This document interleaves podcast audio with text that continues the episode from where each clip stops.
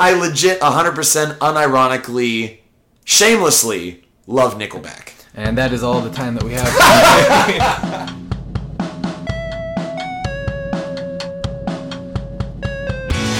Welcome to the Honest Ghost Podcast, a show examining the insights, strategies, and values of real business people doing customer service the right way. Welcome to the Honest Ghost Podcast. I'm Travis Souders. Thank you for hanging with us over our break. We've been on a bit of hiatus, uh, doing some replays for you. Uh, part of that is because we've been working on getting this show together. Uh, I am very delighted to have AJ Kirsch, uh, who I have known from college here at Chico State. Uh, he's back in town. He's up from the Bay Area. AJ, welcome. Thank you so much for having me, and I do appreciate your patience with us kind of getting this together and coordinating schedules and everything, but I'm so stoked that it finally happened. And I think it has been, if I remember correctly, at least 14 years since you and I have actually been in the same space at the same time. So it's been great catching up, and I'm so stoked to get this rolling. I have to say that I didn't think that I would have be talking to you about a on, on a customer service podcast. Yet here we are. Yeah. Um, and it's funny because the more that I sort of uh, think about it, the more perfect of a candidate you are to be on this show um, because you have so many versatile ways that you do client and customer service. And what I was hoping is that you could sort of tell our listeners here the facets of what you do in in client service because you uh, you do a few things and I'll let you sort of go through those uh, in your own words. Okay. Um, and uh, and then we'll we'll get into how, how you go about pleasing uh, the people that you need to. So first of all, the the one where I think most people would know you from, um, at least uh, at least on a national celebrity kind of scale, is um, is from TV, right? Tell us a little little bit about that.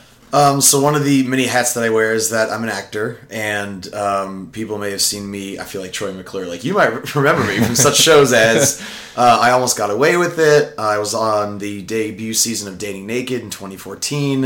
Uh, Thank w- you for wearing clothes. Oh yeah, well you had to talk to me into appreciate it. and uh, WWE Tough Enough in 2011. So I've done some reality stuff.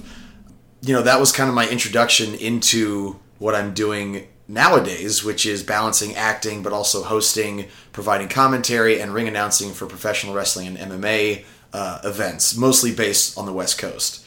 Um, and it was really pursuing this dream of becoming a professional wrestler. Like the dream was to like main event WrestleMania and get signed to WWE and everything. Um, but it was pursuing that original goal and being, you know, super focused and super driven on achieving that goal that actually opened doors that when I was pursuing the WWE dream, I had no idea were even going to be available to me. So um, there's there's just something from my end. There's something to really be said for following something that you're really passionate about and inspired by because you really never know where it's going to take you. So I just think there's something to be said for pursuing something you're really passionate about, for following something that inspires you, and just being open and available and receptive to the doors that might open, even if they're doors you never even considered going through before. This all started from wanting to be a pro wrestler, Right. which which I think is so fast, fascinating because it it's like it's a little kid's dream, right? Is Yeah. like that's something that you're um, most most kids, most most parents uh, talk their kids out of this thing. It's like, okay, at some point we're going to teach little junior here that um, hey, wrestling is very fun and it's cool entertainment and it's absolutely not something you should pursue. Did you have I, I I shouldn't say do you have because I feel like I know the answer to that. I, I'm sure you encountered a lot of pushback and when you were trying to pursue this. How did you stay dedicated to to what your vision was? Well, I, I kind of like to describe it as a phase I never really grew out of because I started watching wrestling just a few months before it shifted. There was a seismic shift in how wrestling was, um, I guess, produced and written and just given to fans. Um, you know, at the time when I started watching, it was still very much geared toward kids. But then I started watching just a few months before that shift, where it started getting geared more towards teenagers and young adults. So as I grew, wrestling was growing with me, which is why I think I never really lost track of it the way I did Ninja Turtles or Transformers, or you know, I still look forward to the movie versions when they come out, but I'm oftentimes disappointed. um, but I received a little bit of pushback because you know it's like any kid, I guess, who's just like 12, 13 years old. I'm going to be this when I grow up. And it's like, yeah, I'm just sure you are. Uh, my parents were always super supportive, but they were also very realistic in that the chances of you making it are so slim. And that wasn't you can't do it. That was um, just preparing me for the reality of the situation. My dad played football in college. He was a kicker, and at one point he had aspirations of going to the NFL. Uh, he got hurt and it didn't happen. And you know, most I think two percent of college athletes go on to sign with a professional sports organization of any kind, whether it's the NFL or CFL or European, whatever it is. So, and with WWE, um, which you know there was competition at the time. There was WWE, there was World Championship Wrestling, WCW. So there were different places you could go if you wanted to be a pro wrestler. But come early 2001, it was only WWE, which was WWF at the time. So you have thousands, if not tens of thousands, if not maybe even more than that, around the world, all vying for the same, Same hundred or so spots. Yeah, it's a super small roster because it's not there aren't teams. I mean, there's different rosters nowadays because there are different shows, but um, when that kind of competition subsided, so too did the number of spots available for people who wanted to, you know, get signed to the WWE, which was, you know, I was still a fan. I hadn't started training yet, so it was a super exciting time to be a fan. But at the same time, there was that realization where it's like, oh man, there just aren't as many places to work nowadays. So when I started training in 2003, that reality dawned on me, uh, which wasn't exactly super motivating at the time, but I just made up my mind. I don't remember the moment it happened. I don't remember the moment I decided, like, I am going to pursue this, but it didn't stop me from pursuing it. I was just like, this is something that I feel like I have to do. Otherwise, I'm always going to wonder what if. And that's just a, that's a terrible feeling. along the way, uh, and and I feel like this is where things really start to tie into um, to appeasing clients, appe- appeasing customers. Like it's an entertainment industry, and Right. so like, I, I feel like it's probably safe to say, right? Like if you have to be one thing, uh, you have to be entertaining. Did, did you always look at that? Like, do you equate like being entertaining with uh, client service in in a way? You have to. If you're in any type of entertainment industry, you have to. And it's um, particularly complex because you're not just trying to please one party, you're trying to please multiple parties.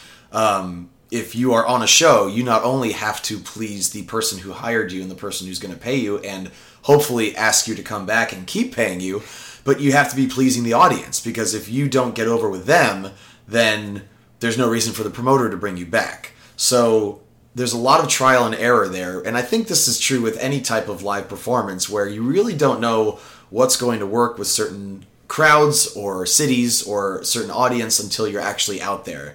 I think some comedians might tell you that they have their kind of go-to jokes that they just oftentimes know will kill and then when they don't kill it's like oh god I got to come up with something else or you know come up with something on the fly and pro wrestling is a performance. I don't think that's a secret anymore. But I don't think people give professional wrestlers the credit they deserve as far as their ability to improv because every pro wrestler, just like comedians have their go to jokes, musicians have their go to songs, pro wrestlers have their go to signature maneuvers and mannerisms and taunts and catchphrases.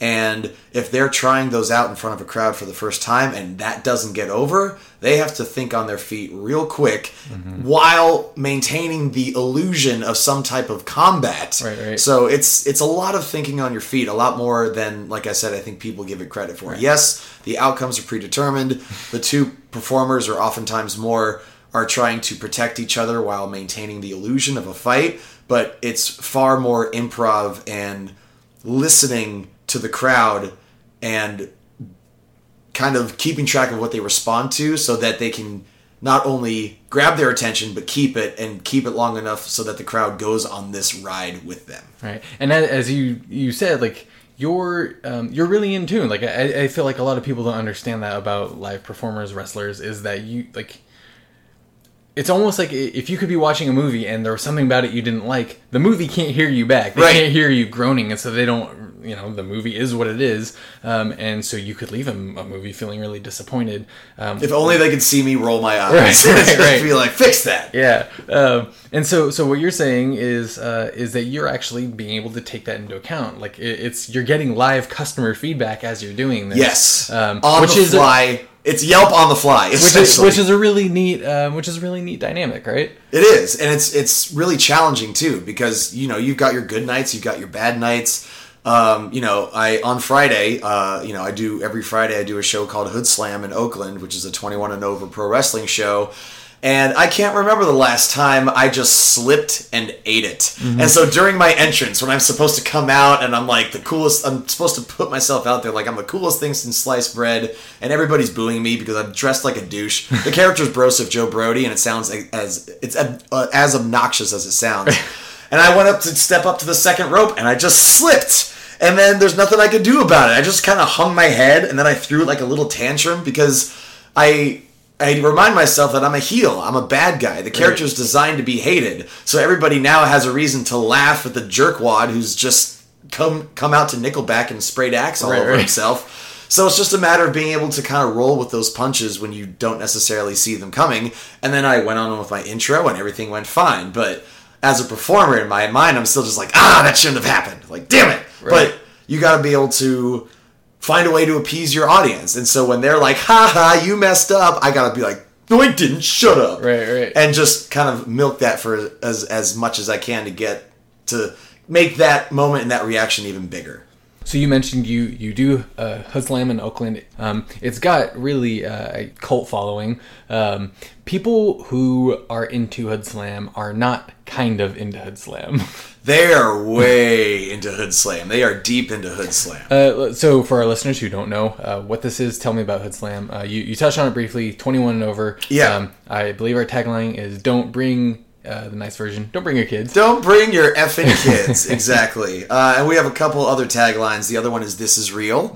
It's not like that fake ass MMA stuff. This is 100% legit. No, it's not. I mean, that's part of the fun. Right. And uh, also "F the fans." Mm-hmm. Um, and Hood Slam, Which is like the opposite of what we're talking about. Yes, exactly. service. But but at the beginning of every show, I feel like I do have to kind of put this at the beginning of every Hood Slam. The fans are chanting "F the fans." right. F. They There's some tongue in cheek there. Absolutely, Right. just like with the "This is real" slogan. Um, so Hood Slam is a 21 and over pro wrestling party.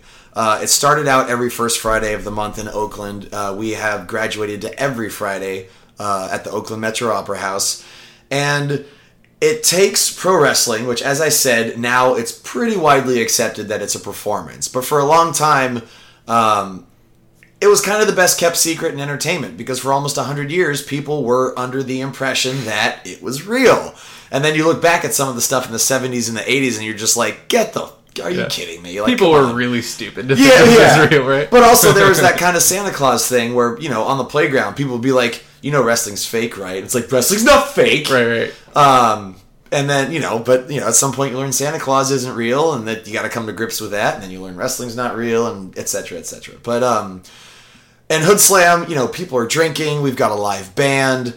Um, we pro wrestling has so long been confined to the illusion that what the audience is seeing is real, and so much unnecessary uh, just stress and overthinking has been put into maintaining that illusion.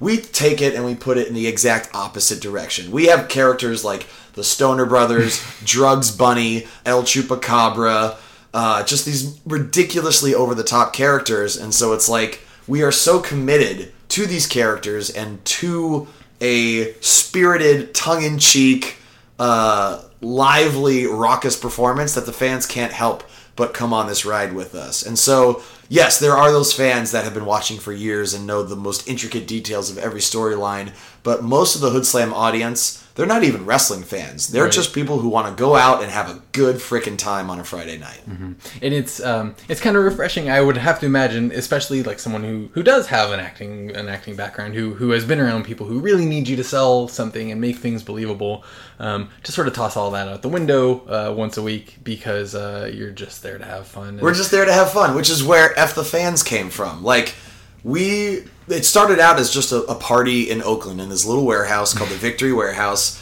I started with I started with Hood Slam shortly after they moved to the Oakland Metro Opera House, and it really it was never really about the fans. It was about a bunch of wrestlers who weren't really scratching that creative itch in any of the local family friendly traditional wrestling promotions. Mm. They just wanted to get together and have fun popping each other and entertaining each other with these ridiculous ideas. So it's like we appreciate that the fans are there. Of course, it's what makes the show as fun as it is. But we're not doing this for the fans. We're doing it because we enjoy it. So Right. f the fans. You're, you're not going to sit there and wring your hands if someone writes a bad review on some on some social media. site, right. We'll be fine Right, if they don't come back. um, which uh, yeah totally different dynamic. So um, i think that's a good lead into some of the other work that you do where that kind of feedback is very important and, and now it's an entirely different kind of master that you do have to please. Um, what is that like sort of having to to have that versatility where uh, on maybe on friday night you're sitting here thinking you know the only people that we need to make happy is ourselves. Um, we like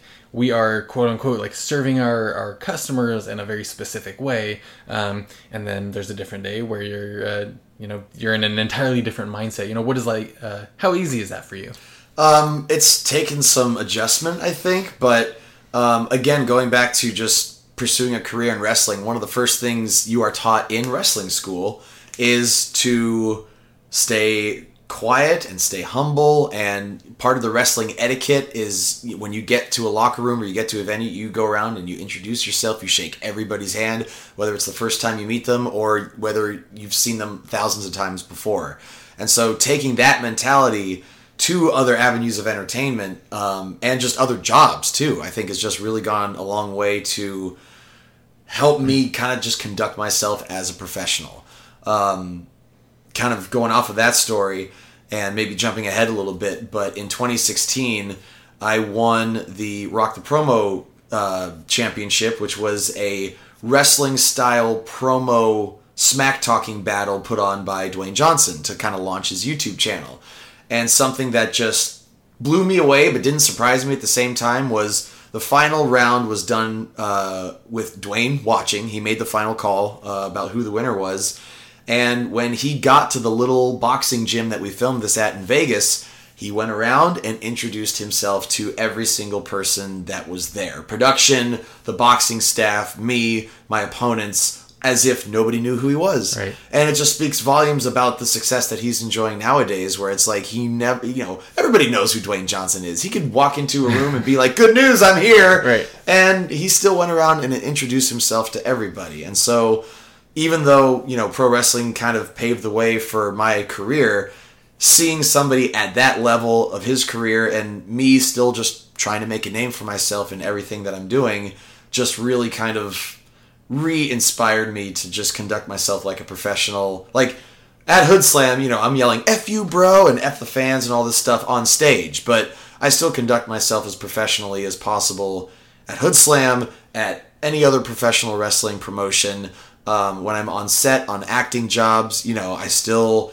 meet as many people as i can. I try to be social and polite and you know sometimes you're there at like six in the morning and it's not super fun to be there that early but you know it's still it's still i don't even know i don't even know what the goal is. I mean we're, we're i don't know what the end goal is right now but you're still there's still a pursuit happening and there's no reason to you know not be professional polite or I mean, lon- longevity is a pretty worthwhile goal in itself. Yes, as you said, like that's true. The The Rock has now been doing this. Uh, boy, talking about dating us, twenty years now, right? Yeah. Um, that he's been um, not just like not just around, but like he's been the premier name, more or less, in his field this entire time, Right. and, and that's. Uh, to, to, if I'm hearing you right, is at least partially due to the way that he conducts himself um, from this uh, this standpoint of of needing to um, to take care of people, right? Like Right. to, to make like to attend to people's needs, to treat them uh, with some humility, some and to make sure that right? your audience is happy too. I mean, I feel like your audience changes uh, pretty frequently, whether it's you know the production company that you're working with, the director that you're shooting for, um, your co-talent in the commercial, whatever it is. It's like there's always there's always more you can do to be a professional. stepping away from the uh, maybe the more performative uh, arts, right? You so you've you've done some other um, some other fairly high profile work um, outside of uh, the ring, as it were. Mm-hmm. Um, tell us about those those endeavors. Uh, so I've recently gotten more active in voiceovers, which has been an absolute blast, and just like it's still kind of surreal to me when I start talking about it. But growing up playing video games, growing up a wrestling fan, And last year, I landed the role as the lead character in the My Career mode, the quote unquote story mode of WWE 2K19, uh, which is their flagship video game. And that uh, was, you know, kind of going back to what I was saying earlier. Like, I wanted to bring the humility you're taught in pro wrestling, and I wanted to be you know, pleasant to work with and coachable. But I was just so damn excited to be doing that work that um, 2K has kept me on the radar and has kept in touch about future projects. So. Well, and also, if you're not familiar, like if you're not a video game player, if you haven't touched any of the 2K games, uh, the sports games in particular, um, what we're talking about here, this uh, my career mode, is putting essentially most people do it to put themselves in the game. You're Right. creating a single character, um, and you're starting this character from scratch. Usually, you're developing some kind of backstory with them. You're seeing where this person came from on their road to the pros. So, uh, you know, the NBA 2K has this exact same mode, Right. Right, where um, you're starting this. Uh, this journey for for a- an individual player, athlete, whatever it may be. In this case, wrestler. And you can physically tweak them to make them look like Um, You can make them look like whatever you want. I uh, I have tried and failed to make anybody look like me. I don't. Now It's so intricate it- nowadays. It, doesn't say a lot about the game, but I think it says even less about me. but um, the one thing that you really don't get to change on those is they have uh, recorded a lot of this backstory with a voice. AJ is the voice for that character in. Uh, in uh, 2K, and that is pretty damn cool. Yeah, like even I mean the game. It was a year ago that I was doing it, and still talking about it, I just get like smiley, and I it's like what a full circle. And again, that's I would never have even gotten that opportunity had I not pursued other acting and performance uh, endeavors. All of which I think, like I said, just to keep coming back to pro wrestling. But it really wasn't until and then here I'm kind of touching on the thing about going through doors that you may may have not considered. It really wasn't until uh, I got to Hood Slam and kind of steered my focus away from the in ring work as a wrestler and more toward the hosting, announcing, and commentary side. Um, that I really got the confidence, not just in my ability, but in the character of Broseph Joe Brody. Because after WWE Tough Enough in 2011, um, people just wanted to see AJ Kirsch from Tough Enough because he was on WWE TV. And I wanted to be a character and I couldn't do that anymore. So it was kind of creatively stifling in a way. I couldn't be anything but myself. And as a performer, it's like, ah, so what? So Hood Slam, being that crowd who, you know, doesn't necessarily watch wrestling, I could be anybody I want. I was sick of being a good guy, so I designed Broseph Joe Brody from the ground up just to be the biggest raging douche you've ever seen in your life. What what do I hate about people? exactly. and so, so well, having gone to school at Chico State, you know, frat culture was all over the place. Um, I bounced in one of the douchiest neighborhoods in San Francisco, so I was around that all the time. Uh, I'm a gym rat. I work out every day, and I you have high exposure to uh, Oh, it's to everywhere. culture. Yeah, and I legit 100% unironically, shamelessly love Nickelback. and that is all the time that we have. So I'm like, let's put all these things together. Let's take shreds of my own personality, amplify them to an obnoxious level, and then, you know, first day I was Broseph Joe Brody. I was out out of the curtain spraying axe on myself, and everybody knew, aw, F this guy. so crooked baseball cap, the uh, gigantic stunner shades, right? Yep. Um, the whole deal. I have to have tank tops, have to have board shorts. Uh, yep. Yep. I looked like I was on spring break uh, every day, and I've changed up the look a little bit here and there, but it's always been the same. I mean, just ugh. Yeah. Ah. Obnoxious, I think, is a good word for uh, for Joe Brody. Yeah. and so, anyway, going back to the story, is I don't think had I not signed with a talent agency, uh, had I not pursued other acting jobs, and had I not been prepared for the performance of the voiceover, I don't think I would have landed that role because I still had to get lucky enough that my agency put me in touch with the audition. I still had to nail the audition. Um, and you know all those pieces fell into place and i made enough of an impression with my demeanor during the work that they've invited me back for a couple different projects. So just couldn't be more grateful couldn't be more just you know i'm i'm doing my best to enjoy where i'm at right now because i feel like i'm quote unquote doing it Um, but also, it kind of asks the question like, what's next? But I'm trying to enjoy what's now and not just focus on what's next. Throughout this um, this entire journey of yours, I I find it really um, compelling and, and inspiring, frankly, that um, when we started knowing each other back in, in college, last in uh, Back in 2000. yeah, yeah, uh, back yeah, whenever that was, um, it was just not that long ago. You still were very like you were very much into wrestling. You were very much into Nickelback. God forbid. Uh, you you were super into playing video games, and as you said, it has kind of come full circle. What's really interesting to me is that along the way, you um, you have sort of um, you've needed to please so many people to make this happen in specific ways that you probably have had to learn. Like they they don't just come naturally. So uh, so I guess that's my question is as you are as you are trying to satisfy clients, right? You- You're working for clients al- Right. along, you know, along this entire ladder. What does that mean for you? Um, what what have what definitions of client service have you encountered that you've had to fulfill? That is a great question. Um, it's it depends on the client, I guess. Um, you know, for the crowd, um, whether if it's live performance, I'm looking for that response. Um, I'm looking that they are just they're paying attention to me and not their phones, or they're just glued into what I'm doing. Like, That's a major challenge. that is a major challenge. I mean, they have an enti- the entire world's worth of knowledge and entertainment content in their pocket, and I'm trying to get them to put it down and pay attention to what's coming out of my face. And that's not an easy task. Um, that response as a live performer is is what I'm looking for more than anything. Um, if people pop when my entrance music hits, if people are there with me to say the phrases I say each and every show, if they're there to say it with me, I know I'm reaching them. Um, and they can hear my commentary. It's over the PA. So, like, if they pop for a joke or if they're there, if they respond to something that I'm, I'm saying, I just, like, I know I've got them. If I'm acting, if I'm on set, just being available to the people who need you, um, that, you know, keeping yourself present and um and I mean that physically present. Like I mean like being available like we need AJ on set. It's like me putting down my phone immediately and being like I'm ready to go. What do you need? I I I prepared. Um, I'm there when they need me.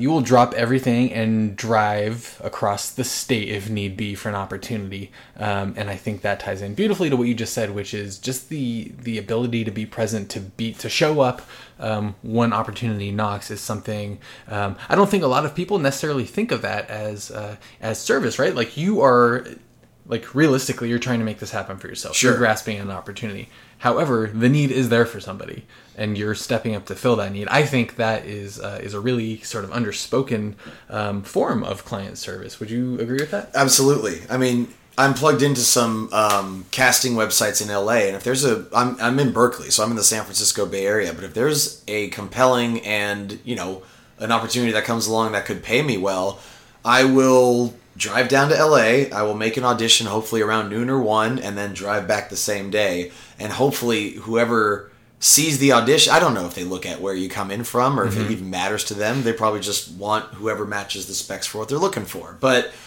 I'd like to think that at some point somebody's going to see that and be like, dude drove down from the Bay for this audition. Like, man, this, this guy wants it. And it may not mean anything to anybody, but when it means something to somebody, that could be the job or the person that could just be the stepping stone to the next thing, the next level. And, you know, we're talking a lot about client service. If you're not feeling serviced by your own pursuit, then listen to that voice. There's something to be said for that. Um, even though getting up that early sucks and working out that early sucks and that drive sucks, that's you know, 12 hours in a car in a single day uh, for a role that they probably have 50 other people they're auditioning for.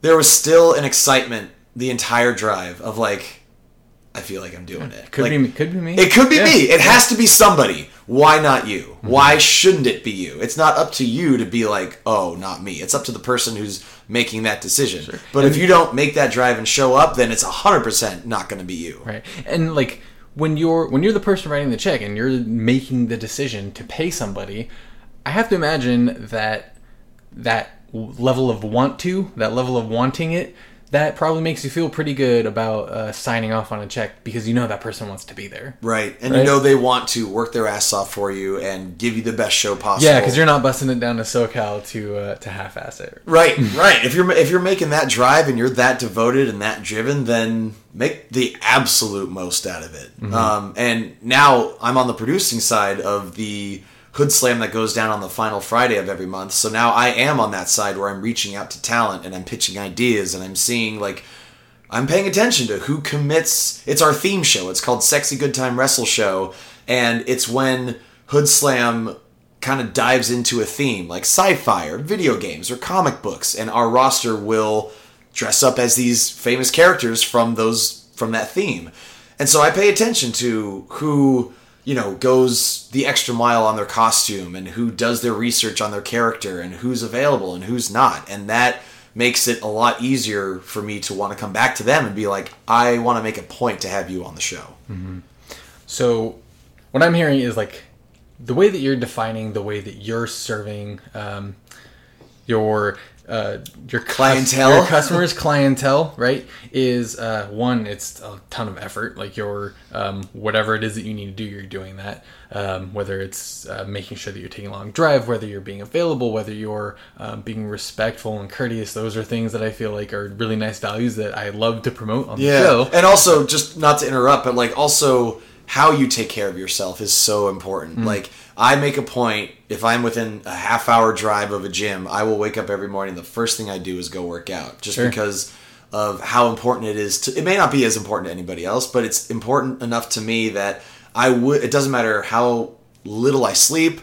I will awaken my body to prepare it for whatever lays ahead, and also, you know, diet is is equally if not more important to me because it's how it's it affects my energy it affects my mood and so if i have a long day of shooting if i have a long drive i will go out of my way and take the time and preparation to really take care of myself physically so that i'm not hating myself the whole time or and, feeling and, bad and I think listen, like people should know, like it's not a vanity statement because your like your body in your line of work is your equipment. Like yes it- it's- it's my vehicle it is my tool Right. Um, and it is part of it affects the roles that i get Mm-hmm. it affects how i look on stage at hood slam it's important to me Um, so so all those ideas of of to you what clientele service is, can you identify like two two or three things? Could one one thing? Could you boil it down to one singular thought of why it's important to you to do those things?